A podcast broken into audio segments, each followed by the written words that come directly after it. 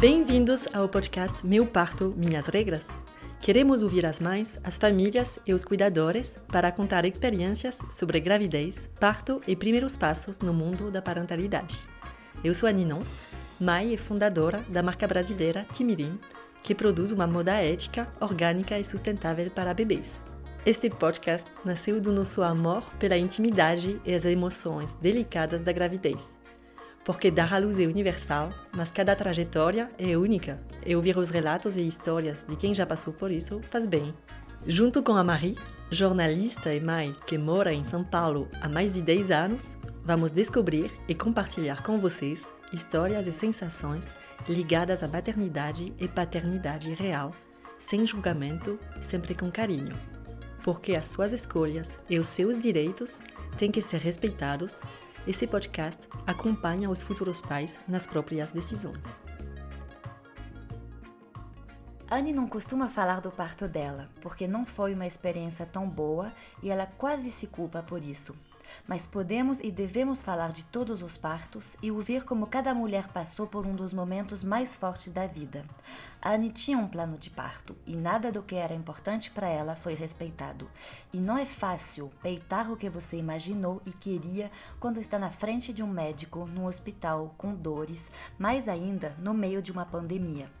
Anne teve um parto cesárea e até hoje não sabe se a decisão da obstetra foi baseada em evidência científica ou será melhor para a própria médica voltar mais rápido para casa. Mas o que importa nesse podcast é a narrativa da mãe, a Anne. É importante que ela possa falar e ser ouvida, porque essa sensação é vivida por muitas mulheres aqui no Brasil que passaram por cesáreas sem entender porquê. Agora, Ana está grávida do segundo filho e está num caminho que muitas gestantes têm que trilhar até achar a equipe com a qual se sentem em confiança. Com um filho que começa a andar e o outro entrando no segundo trimestre dentro da barriga, a Anne topou contar a sua trajetória num momento misto de felicidade e fragilidade, e por isso eu a agradeço imensamente.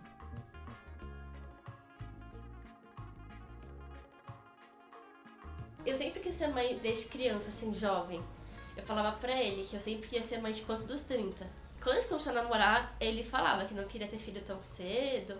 E aí em 2018, se eu não me engano, a gente começou a namorar em 2015. Eu comecei a ter um sangramento, assim. Eu tomava anticoncepcional e aí fui pro hospital. E aí ninguém sabia dizer o que, que aconteceu. E aí eu usei vários médicos, assim, tipo, toda, toda semana eu ia no médico diferente, porque falavam ou que eu tava grávida, que estava abortando ou que não ia ter filhos, tipo, eu comecei a ficar preocupada. Como assim? Um sangramento e ninguém sabia explicar? Ninguém sabia explicar. Até hoje. Eu não sei o que aconteceu. Tipo, até 2019 eu tive três sangramentos.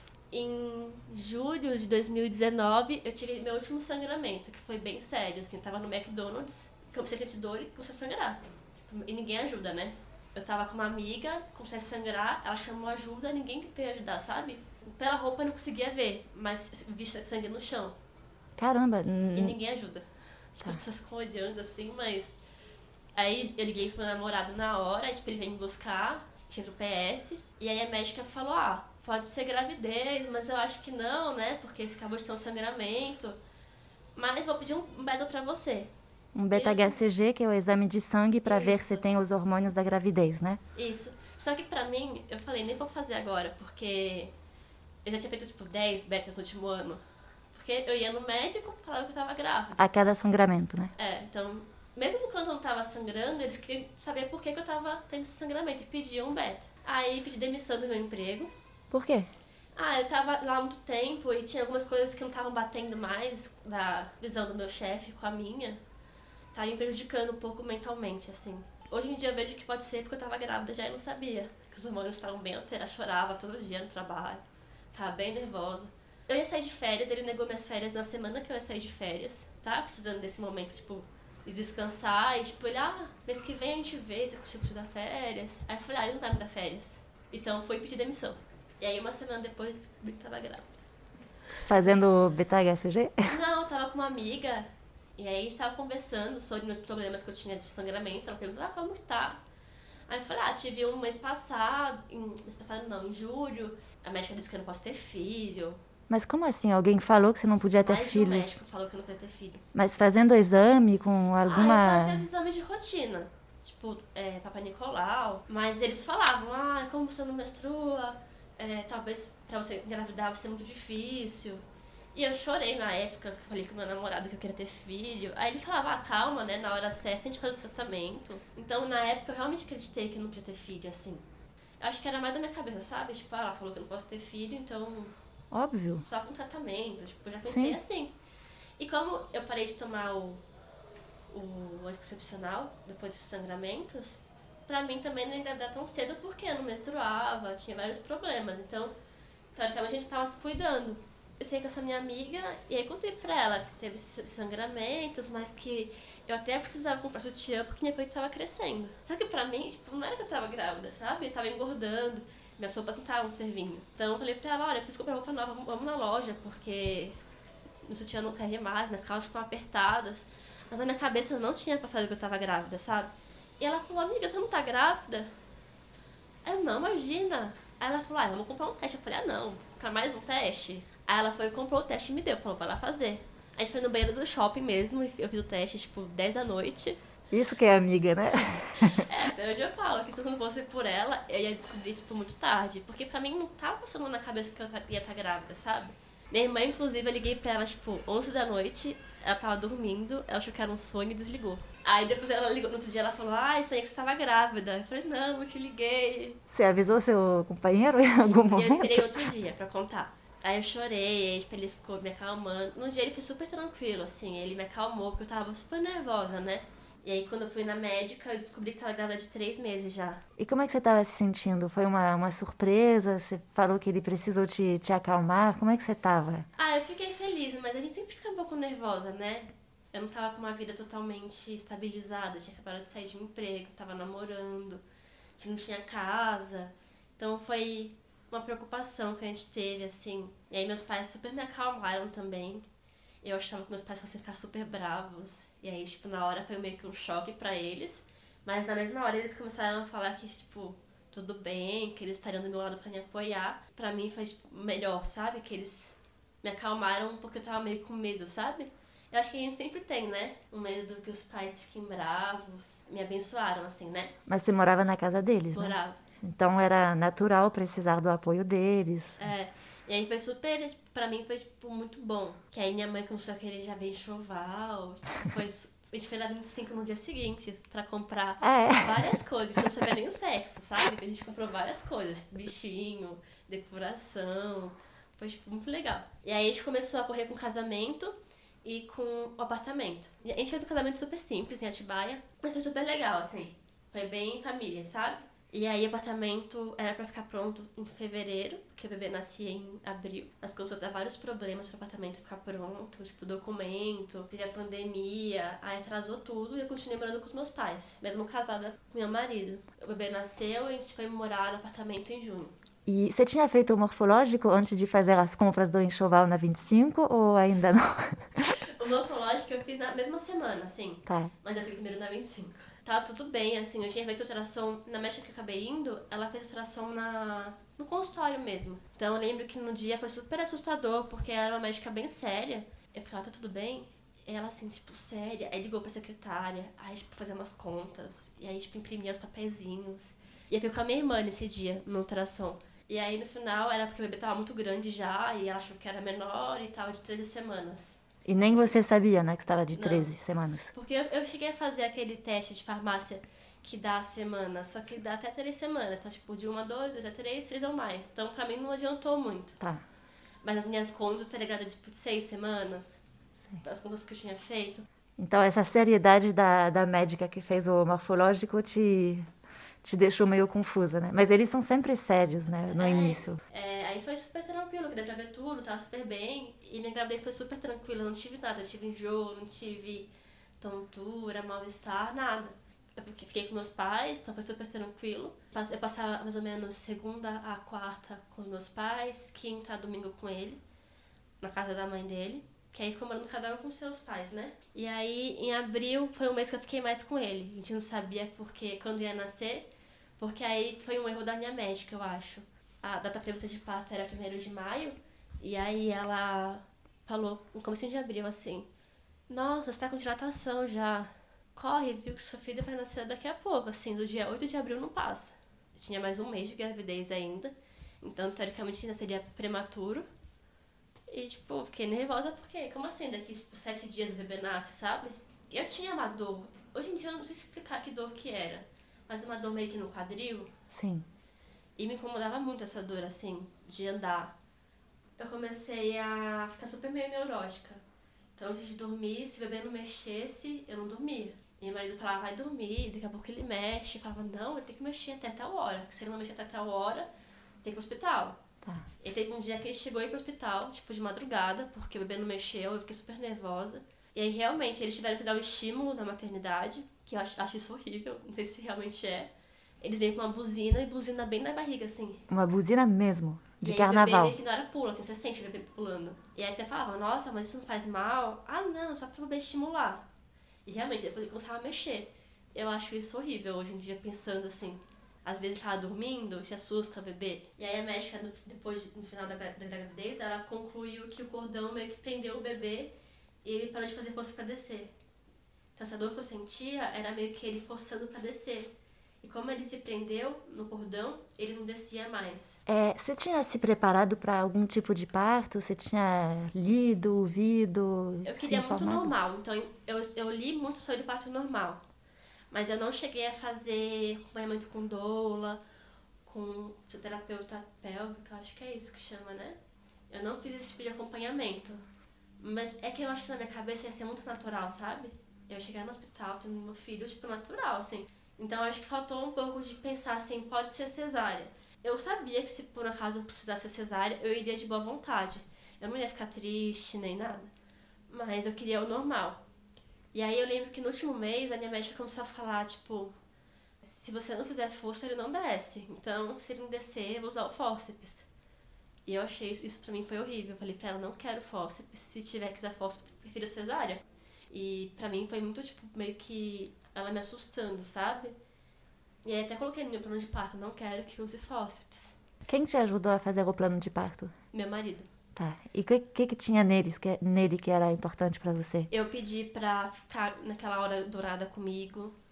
Eu Que é pedi- quando o bebê nasce e ficar com você para amamentar? Isso, pra... aquele momento da mãe, do bebê e do pai juntos, né? Sim. Eu pedi pra minha irmã acompanhar o parto, que ela é fisioterapeuta, eu achei que por ela ser minha irmã e pra ter um pouco de conhecimento ia super me tranquilizar. Com o seu marido ou só, Isso, só ela? os dois. Tá.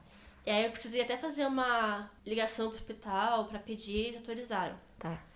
É, eu pedi pra meu marido cortar o cordão umbilical, se no momento ele não conseguisse, porque o homem às vezes é meio. A minha irmã que cortaria. Tá. É, eu pedi que caso fosse cesárea, que eu pudesse ver o bebê nascendo, que eles abaixassem o, aquele, aquela, aquele campo. forro, né, o tampão. O forro, né? O... Isso. Que eles, eles dizem que tem dois tipos de forro, né? O, o escuro e o transparente. Sim. Mas eu queria ver o bebê nascendo. Eu pedi pra baixarem as luzes quando o bebê fosse nascer, pôr as músicas que eu queria. Essas coisas mais. Bastante coisa, né? É, e a médica na época concordou. Ela falou que sobre o cordão ela não saberia, porque dependeria do parto, se o bebê nasce saudável ou não. Mas na época assim, eu falei, ah, ok, então, tipo, seja, seja o que Deus quiser, né? Então você se sentia em confiança, né? Com a sua obstetra. Me senti. Depois do fósforo, eu confesso que eu fiquei um pouco nervosa. Mas depois que eu falei do plano de parto, ela concordou. Então pra mim foi super tranquilo. Eu achei que fosse realmente acontecer o que eu pedi, assim. Por volta das 39 semanas, porque não nasceu de 8 de abril. eu fiquei só ansiosa porque não nasceu. A gente ficava, tipo, todo dia esperando. Tipo, ah, pode nascer hoje, pode nascer amanhã. Então, tipo, foi super, super ansioso. Um período super de ansiedade, assim, sabe? Sim. E aí, por volta da, de 29, 39 semanas, era dia 20 e pouco de abril, 21, 22 de abril, eu fui fazer um ultrassom e aí concluíram realmente que tinha circular de cordão e que eu tava com pouco líquido amniótico. Aí, aí a gente marcou a indução de parto pro dia seguinte. Então era uma sexta-feira, seria no dia. no sábado, no dia seguinte, no dia 25. Eu falei, ah, vou dormir pra ficar bem descansada, eu não consegui dormir. Eu cheguei até a fazer exercício em casa de bola, mas eu acho que não foi. Com a bola de pilates, né? Eu não vi diferença, então talvez com acompanhamento seria melhor. Eu vim pra maternidade, chegando lá, tem que fazer vários exames, que eu acho isso horrível. Porque você tem que estar na recepção, fazer a internação, né? Depois você vai pra uma sala de exames, aí faz exame de toque. aí faz cardiotoco. Nisso, tipo, demorou muito tempo. E eu tava com fome, porque a médica disse pra não comer em casa, comer no hospital, que eu ia chegar lá e eles iam me dar café da manhã. Só que não. Só que não. então eu cheguei, fiquei, eu tava com fome, tipo, fraca já, sabe? Eu tava, tipo, 12 horas sem comer. E nesse final de gravidez, eu acho que isso é horrível, né? Fazendo exame, e aí eu acho, eu olhando de fora, que foi na hora de troca de plantão. Então eu comecei a fazer o exame com uma médica, com uma enfermeira, com a Jotoco. Ela foi embora, chegaram outras e, tipo, ninguém me viu lá. Sem estar em trabalho de parto, né? É, que como eu induzi, tipo, eu tava tranquila, assim. Como tava na época da pandemia, no auge da pandemia, eu tive que ficar sozinha na sala. Meu marido ficou na recepção. É ruim, né? Porque ele fica na recepção com várias pessoas, então eu acho que seria melhor ele estar lá na sala comigo ou em algum outro lugar mais Sim. vazio, sabe? Depois de um tempão ele falou, ah, tá acontecendo, que tipo, ela tá aqui tem duas horas e não. Aí a moça, ah, tipo, me olhou assim.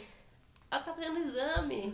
E ele foi falar com a administração do hospital que eu tava lá, tipo, há três horas para fazer um exame, sabe? Ainda não tinha feito a indução? Não, eu tava na triagem, sabe? E aí que uma moça, tipo, meio que se solidarizou comigo e foi atrás de informações. Tipo, ah, não, ela tinha que estar em tal sala, não nessa sala. Porque o dela é indução. O dela não é parto normal, nem, tipo, rotina, assim.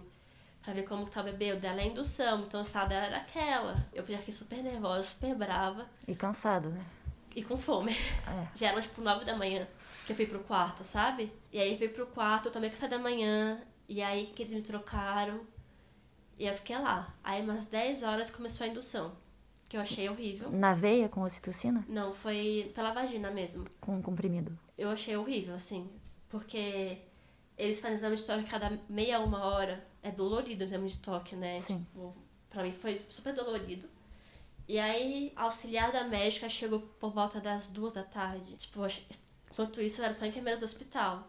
Eu acho que demorou para chegar, porque eu fiquei sozinha, né? Tipo, sem alguém que pudesse realmente ser da equipe, sabe? E a minha médica também mandava mensagem, tipo, a cada duas, três horas pra saber como tava a indução. A gente caminhou pelo hospital, mas não aumentava minha dilatação. Eu tava com dois centímetros e não saiu disso. Tudo isso sem seu marido por perto, né? Ele tava no quarto comigo já. Tá. Na hora da indução, ele, ele pôde subir. Que bom. E a irmã não, né? A sua irmã? Minha irmã não conseguiu ir porque o hospital é, proibiu na semana do parto. Tá. Por conta da pandemia. Eles falaram que estava muito, muito grave a situação. Sim.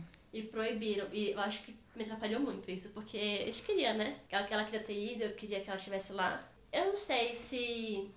Eu tive muitos pais super presentes, assim, no parto. Ele não, não sentiu muita vontade, eu acho, sabe? O jeito dele, assim. Então ele não ficou é, super, tipo, vamos lá fazer exercício de bola. Ele ficou, tipo, me olhando do meu lado, mas quem ficou mais comigo foi a auxiliar. Não, é difícil o papel do acompanhante, né? Porque você tá com dor, você tá. É, é difícil. Eu acho que ele não se preparou também, assim, o que eu preciso fazer para ajudar, sabe? E na hora eu também não cobrei. Então, tipo, fica aí. Se eu precisar, eu te chamo. E aí ele ficou lá, tipo, me dava água e tudo mais, mas não fazendo exercício comigo, sabe? Por exemplo. E aí eu tive muita contração, mas eu não tive dilatação. Então eu tive dor, mas não, não agilizou o trabalho de parto, né? E isso foi o dia inteiro, tipo, eu almocei, tomei café da tarde e, tipo, não melhorava. E aí eu lembro que eu tinha dor e pra mim o que foi pior foi o exame de toque, porque doía muito, assim. Eu acho que pela quantidade que eles fizeram, já tinha me machucado, sabe? Então, por volta das 5 da tarde, eu chorava para fazer o exame. E você vê que você chorava por nada, porque continuava com 2 centímetros. Não é por nada, né? Porque dói mesmo. Dói, tipo, eu chorava muito, assim. Pra mim era a pior parte. Só para explicar, o exame de toque é quando um profissional da saúde introduz dedos na, no colo do útero para medir é, a dilatação. Então, é de fato, é desagradável porque toca no colo do útero. Meio que aperta, sei lá. Aperta. Sente um desconforto, um desconforto, né? Sim, sim. E aí, minha médica chegou, tipo, à noite onde ela tava, sabe? Eu acho que eu tive o parto pelo convênio. Eu acho que isso interfere, sim, na hora de você ter seu filho. Pelo convênio, alguns médicos cobram a parte, o parto, e a minha não cobrou. Então, talvez eu tivesse pago um diferencial para ela, que alguns médicos cobram, ela teria estado lá presente mais tempo, sabe? Porque ela chegou lá, tipo, pro amém, entendeu? É. é ela chegou no final do dia, fez o exame de toque, tipo, já era, tipo, sete da noite. Ele não vai nascer hoje, pode ficar até amanhã se quiser, mas ele não vai nascer de parto normal. Se eu fosse você, eu faria uma cesárea. Tipo, na hora, ela falou que os batimentos dele estavam acelerados pelo esforço que eu tava fazendo de contração e tudo mais, mas que ele não iria nascer. Aí na hora você já pensa, né? Tá sofrimento fetal, meu filho não tá bem, vamos pra cesárea mesmo, ok, então vamos. E aí, tipo, questão de meia hora eu tava na sala de cirurgia. Como é que você tava se sentindo? Eu sabia que, tipo, ele não ia nascer talvez naquele dia mesmo, porque realmente eu não tinha avançado o trabalho de parto. Mas o fato dela falar que ele tava sofrendo, assim, aí isso mexeu comigo. Tipo, comecei a chorar, falei, então vamos pra cesárea. Então, realmente, tipo, não vou ficar esperando. Até, hoje em dia eu até penso, será que realmente tava? Porque eu, eu, não, eu não sou médica, né? Também não. É, então eu não consigo ver se ele realmente estava em sofrimento fetal pelo exame que ela viu, né? Então, hoje em dia, será que ela fez isso meio que de propósito, já pra uma cesárea? Porque ela acabou de chegar, entendeu? Então, pra ela, quanto mais rápido ela foi embora, eu, eu vi muito desse, desse tipo de ponto, sabe? Para ela não era vantajoso ficar lá 12 horas comigo. O motivo da indução no primeiro momento era porque estava com pouco líquido Porque eles falam que o cordão em si não é um Não é. pra cesárea, né? É. Mas eu acho que pra ela era melhor ser cesárea, assim. E ela chegou já meio que me induzindo a fazer a cesárea. Mas você chegou a concordar ou na época você ficou na dúvida? Concordei porque ela falou que tava em sofrimento, bebê. Tá. Então, tipo, a gente não vai testar pra ver se realmente tá, né? Claro que não. E aí, na hora eu falei, então vamos pra cesárea.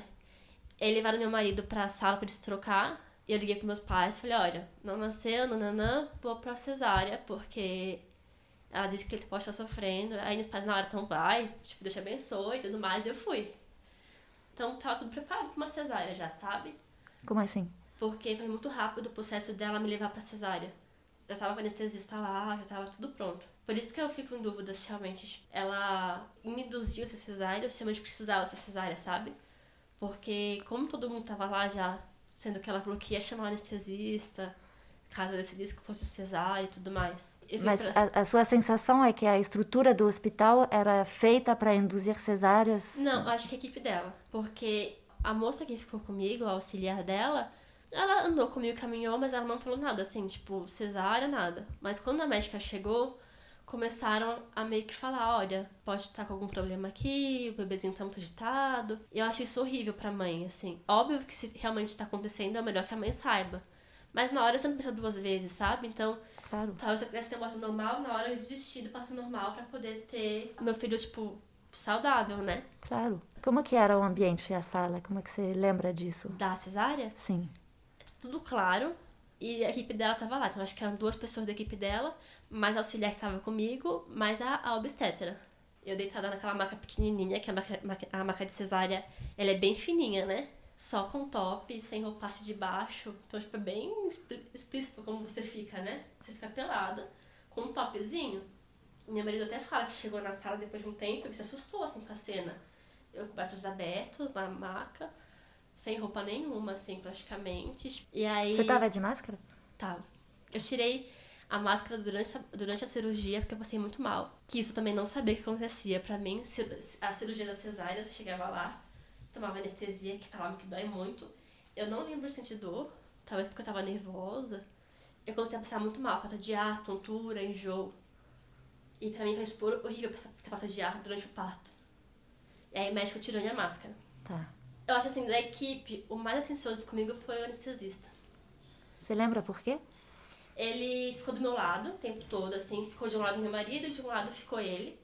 Ele sabia que por conta da pandemia eu não podia ter fotógrafo, então ele pegou meu celular e tirou as fotos durante o parto. As fotos que eu tenho foi ele que tirou, sabe? Ele ficou me acalmando, assim, do meu lado. Então, eu passando mal, ele ficava, ah, é normal, tá tudo bem. Mas pra mim foi horrível a sensação de ter falta de ar durante o parto, porque falta de ar é horrível, né? Sim. Eu acho que faltou no hospital colocar aquele acesso de oxigênio. Ninguém colocou.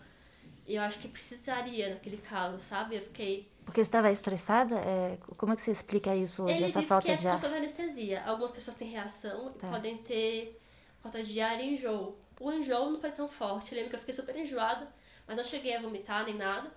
Mas a falta de ar pra mim foi tipo horrível, assim. E não colocaram música, que nem tinha pedido. Eu percebi depois de um tempo, mas não fiquei ligada na música, assim. O ar-condicionado e as luzes eles não, não baixaram, então foi um parto totalmente naquela luz forte, sabe? Você tinha alguma coisa na sua mente que te acalmava? Você conseguia pensar em alguma coisa? Eu chorei o parto inteiro. Então, tipo, ela falou, vou começar a fazer a cirurgia, eu comecei a chorar. Eu não sei se foi por felicidade, porque eu tava nervosa, tava com medo. Depois que ele nasceu, eu continuei chorando, então eu chorei muito. Eu lembro que quando ele, ela falou, ai, vai nascer, eu senti muita pressão na barriga, que eu não sabia também disso assim, que você sentia eles meio que tirando o bebê. Pra mim, eu não sentia nada durante cesárea, sabe? Era aquele momento que eu ficava lá só esperando o bebê vir. Então, eu acho que faltou pra mim estudar sobre a cesárea também. Aí ele não chorou, eu fiquei super nervosa, porque você não consegue ver o que tá acontecendo realmente. Que ela falou, ah, nasceu, bem-vindo, Benício e tudo mais. Você sabe que nasceu, mas você não tá vendo o bebê. Então, foi, tipo, meio aterrorizante, sabe?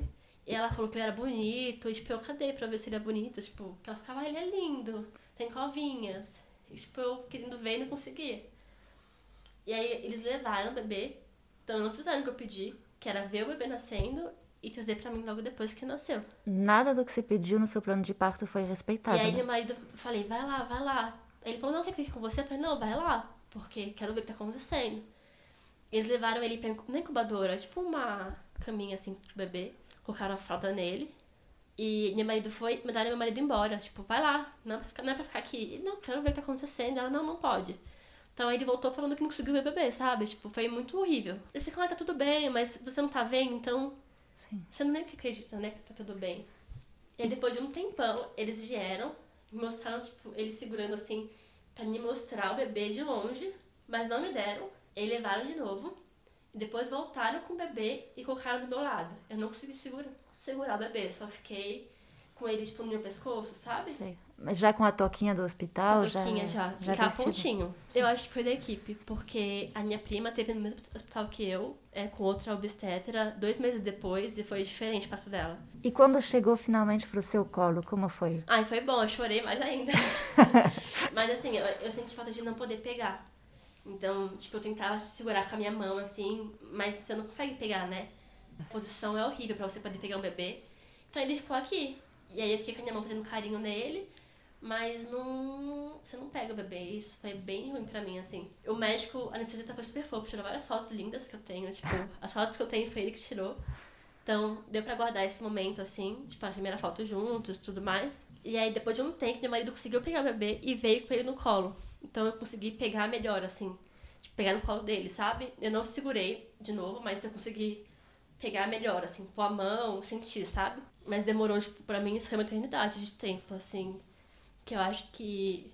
Não sei se sendo normal eles me dariam. Porque ele não teve uma nota, uma nota de nascimento ruim, sabe? Acho que ele ia pegar. Sim. Foi, foi tipo 7, 8.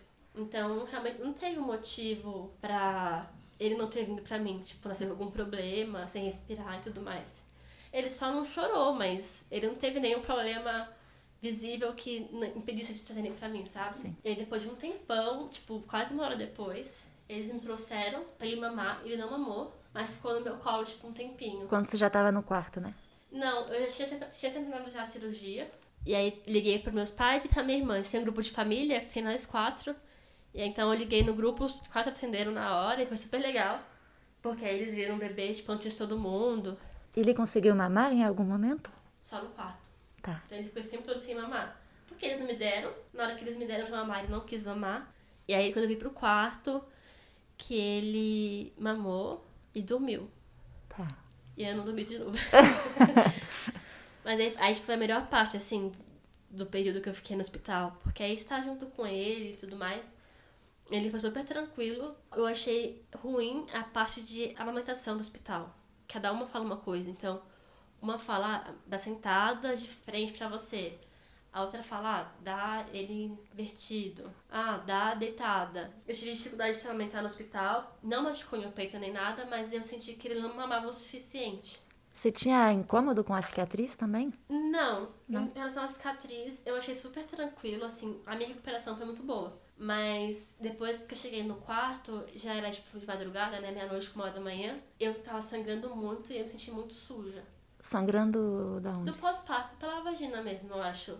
Eu acho que é normal tá. esse sangramento. E eu pedi pra tomar um banho, não deixaram tomar banho, tipo, nem me trocar, nem nada. Eu fiquei da roupa do parto do dia anterior até a manhã seguinte. Caramba.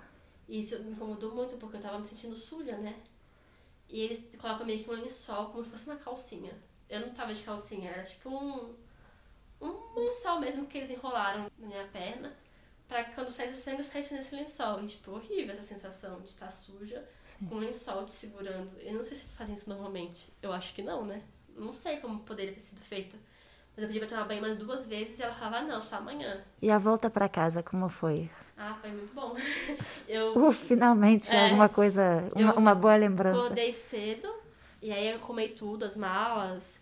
Meu marido ficou com o bebê. Aí eles levam o bebê pra, pra poder ser pesado, pra ver como que vai sair, né? E eles meio que dão nota pra você. Então, demorou um pouquinho esse processo da saída. Eu lembro que eles deram NAN pro bebê. Fórmula. Fórmula. Que eu não pedi pra dar. Eles deram. Você quer dizer, eles deram na mamadeira. né? Eu acho que eles dão em copinho, mas eles deram no berçário. Tá. E quando ele voltou pro quarto, eu falava, ah, deixa eu dar o leite pra ele antes de ir pro carro, né? Porque aí ele vai tranquilo. Ele não mamava, eu ficava, nossa, tá alguma coisa errada que ele não tá mamando e tudo mais, o que tá acontecendo? E, tipo, tentando dar leite pra ele, e ele não mamava, só dormia. E aí, quando eu cheguei em casa, tipo, depois de dois dias, eu fui ler alta tá. e tava lá. Que eles deram fórmula infantil pro bebê. Então, tipo, eu não entendi porque eles deram, sabe? Porque eu não pedi e porque Não precisava. é, não só escrito lá, porque na hora eu não vou ler antes de sair do hospital. Então ele ficou muito tempo sem mamar. E eu fiquei, tipo, nervosa esse período porque eu queria dar o leite pra ele e ele não aceitava. Então eu achava que o problema era comigo. E aí, tipo, gerando vários problemas na alimentação, porque ele não mamou, não queria mais mamar no peito, e tipo, eu tive que. Ele começou a chorar de fome. E aí fui na pediatra, ele tava perdendo muito peso e acabei, acabei intercalando fórmula com o meu leite. Então, eu acho que tudo isso interferiu muito no processo, sabe? Sim, porque não, não te ajuda a saber o que tá acontecendo. É, eu me senti muito mal porque ele chorava de fome, porque ele não queria mamar no meu peito. Então, se todo dia ele ia, ia pro berçário e eles davam fórmula, ele Sim. botava, não mamava, tipo, é um período que ele fica sem mamar e meu peito não produz leite. Tipo, não tem aquela sucção, né, pra incentivar Sim. a ter mais leite. Então, tipo, eu não entendi porque eles deram, se eles dão pra todos os bebês, se foi só com o meu, porque tava muito magrinho. E aí, na época, eu também não, pe- não tive consultora de alimentação, que me arrependo, tipo, muito, assim. Eu não sabia nada, praticamente. Eu sabia a teoria, mas na prática eu não sabia nada. E aí, me confundiu muito a questão de posição, porque eles, cada um me ensinava de um jeito. Eu comecei a dar fórmula, tipo, de manhã, e, tipo, dava meu peito durante o dia, tipo, depois dava uma fórmula à noite. Mas foi cada vez dando mais fórmula do que pegando no peito. Ah, e sem desculpa, né? Por quê? Sinto várias culpas, assim. Eu sei que, tipo, a gente não quer ver o bebê chorando de fome, nem perdendo peso, mas também eu acho que eu não me preparei o suficiente, então faltou um pouco de conhecimento. A minha mãe me ajudou muito nesse aspecto, tipo, de não, não se sentir culpada. Sim. É normal. Você, você teve fórmula, você tá viva tudo mais. Mas a gente fica, tipo, meio sentindo culpada, assim. Até hoje, eu, eu tô grávida de novo, né? E ele pede meu peito agora. Sai um pouco de leite, mas acho que ele pede mais pelo conforto, sabe? Mas você continua amamentando, hoje seu filho tá com 11 meses, né? Eu não amamento pra ele se alimentar. Eu acho que é mais antes de dormir, assim. Mas então você ainda tá amamentando, apesar de todos os percalços, você conseguiu amamentar? É, mas eu consegui ficar no meu peito, mas não pra mamar, tipo, de, se alimentar, sabe? Sim. Eu acho que ele vê meu peito mais como um conforto pra ele, um momento pra ele ficar no meu colo. Mas tipo, a amamentação é isso também, É. né? Mas aí eu me sinto culpada porque não mamou, tipo. Exclusivamente, você É. quer dizer? Hoje você tá grávida de novo, então parabéns, né? Primeiro. o que, que você pensa em fazer diferente? Ah, eu quero fazer mais exercícios com alguém do meu lado, então uma doula, uma fisioterapeuta. E. Você tá com o quê? 14 semanas? 14 semanas. Tá. Vai nascer em outubro, né? Tá. Teoricamente. E aí eu quero ter uma consulta de alimentação antes dele nascer. Eu pensava depois, se eu precisar, eu peço, mas não, tem que ser tipo antes, eu acho. E a questão do, do parto, assim, eu tô tendo dificuldade de escolher uma obstetra. Eu acho que por ter esses problemas do parto anterior, eu fico buscando sempre uma médica que meio que preencha esses, esses problemas que eu tive. Então, que eu sei que não vai me dar esse tipo de problema. Só que, como eu disse, pelo convênio é muito difícil. Então, às vezes você vai no médico, pelo convênio, eles falam que o parto é particular. Ou então, já chega falando que vai ser cesárea. Eu tive dois, eu fui em dois obstetras que falam que vai ser cesárea. Por Primeiro- qual motivo? Eu tive um filho recentemente, Tá. mas já deu o período de uma cesárea para um parto. Vai dar, né? Até o bebê nascer. Porque, em geral, fala-se, segundo os médicos, que precisa de um ano e meio, né? Entre uma Eles cesárea e outra. 18 meses entre 18 um parto e outro. Que vai ser exatamente o seu, É. seu tempo, né? Mas tem médicos que falam que é até pior você abrir uma, uma cirurgia tão recente pra fazer outra, né? É, eu, eu não importo se tiver que ser cesárea de novo. Tipo, eu acho que eu vou estar sabendo mais como vai ser, então talvez eu me sinta um pouco melhor. Mas eu gostaria de tentar ter um parto normal. Até porque, mesmo se eu não conseguir ter um parto normal, entrar em trabalho de parto, né? E tem médico que não quer nem esperar, de que agendar a cirurgia. Eu tive um médico, que eu acho isso um absurdo, que ele me sugeriu fazer laqueadura depois do parto. Por quê? Porque eu tenho dois filhos já. Tô grávida, tô grávida de um e tenho mais um já. Mas você queria dois filhos? Queria. Tá. Mas ele me sugeriu, tipo, ah, já que eu tenho dois filhos já, né? Tipo, ainda mais próximos, assim. É, sugiro que depois parto faça uma la- laqueadura. O que, que você respondeu? Eu não respondi, eu fui embora. Falei, tá bom, obrigada, tipo, porque. Como assim? Tipo, eu não tenho. Se tivesse 15 filhos, quem é ele pra julgar? Tenho dois filhos, sabe? Tipo, ah, essa nossa é nova, né? Pra ter dois filhos. Tipo, e emendou ainda, apressadinha. Eles falam cada coisa que eu fico chocada, assim. Porque foi uma escolha minha ter dois filhos, então eu, eu usava DIU por um período e eu tirei em dezembro, e engravidei em janeiro. Então foi super rápido, assim. Eu não esperava engravidar tão rápido desse jeito, mas Você planejou mesmo assim? é, tipo, tirei o DIU, sabe? Eu sabia que podia acontecer, então Sim. É, eu queria ter outro filho esse ano, mas não sabia que seria tão rápido assim, porque, como eu te disse, né? Na minha cabeça eu ainda tinha aquela dificuldade pra engravidar. Acho que eu sou muito fértil porque tive filho muito rápido. Mas assim, as pessoas julgam muito esse fato de eu ter engravidado tão rápido. E eu tô vendo que vai ser super bom, porque eu e minha irmã a gente tem idade próximas, tipo, dois anos. Mas a gente é super amiga, tipo, minha infância com ela foi super tranquila, foi muito boa. Ter uma irmã de idade tão próxima, tão parceira, sabe? E eu acho que meu filho vai ter isso, porque eles vão ser praticamente gêmeos. Vai ser um ano e seis meses de diferença. E eles vão querer ser juntos, né? Vão passar pelas mesmas coisas na mesma fase, então vão começar a ir pra escola praticamente pertinho um do outro. Vai ser muito bom, eu acho. Mas os médicos julgam. Já foi em dois médicos que me julgaram.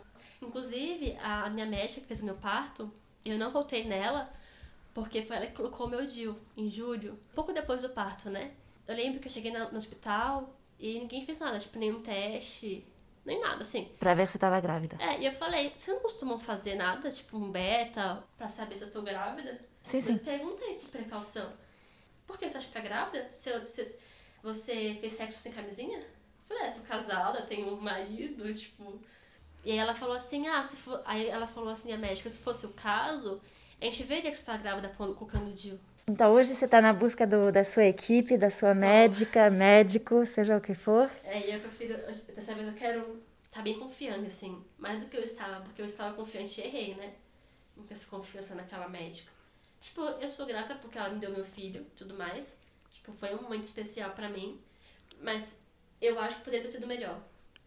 A minha mãe, ela conversa muito sobre praticidade, assim, ela é super prático. Tem que ter um médico, seu, ela não. Acho que por ela não participar dessa geração que busca mais parto humanizado e tudo mais, ela não entende direito, né, como funciona. A minha irmã, por exemplo, já me entende mais. Tipo, não, você tem que ir no médico que você se sinta confortável. Não é, tipo, o médico que vai trazer seu filho pronto. Eu tenho tempo ainda pra ter um médico que eu confie, então eu não tô tão nervosa. Eu tô fazendo acompanhamento. Eu, eu tava indo numa médica que fez todos os exames morfológicos, tá tudo bem, então eu tô mais tranquila, sabe? Que bom. Então, vamos ver. Espero conseguir, assim, ter um parto mais humanizado e mais tranquilo, mesmo se for cesárea, sabe? Que eu acho que é possível ter esse acolhimento nos dois tipos de parto. E eu não tive no meu, porque era cesárea, talvez. Então, não sei. Vai conseguir. bom, muito obrigada, Anne. Obrigada, eu. Te desejo todo o melhor, informações, acolhimento, tudo que for no seu tempo, na hora certa para você e vai conseguir um outro tipo de parto que vai ser o seu, né? Espero que sim.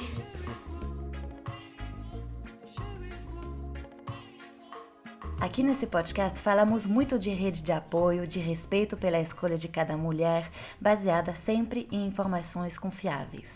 Cada uma a sua turma, o seu jeito. Já falamos muito de cesárea, que continua sendo mais da metade dos nascimentos no Brasil, na rede pública, e quase 80% na rede particular.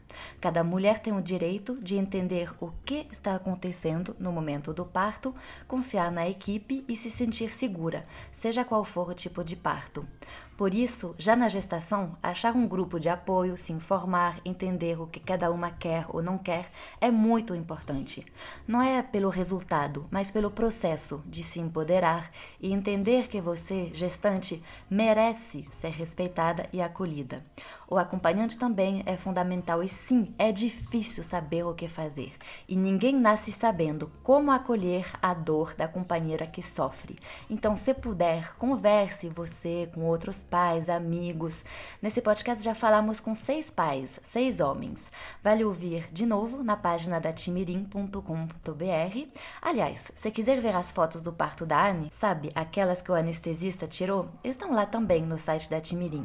E se eu tivesse que indicar um episódio, seria o número 10, com a Ana Cris, que conta como criou o coletivo Nascer para incentivar parto humanizado depois de passar mais jovem por uma cesárea desnecessária.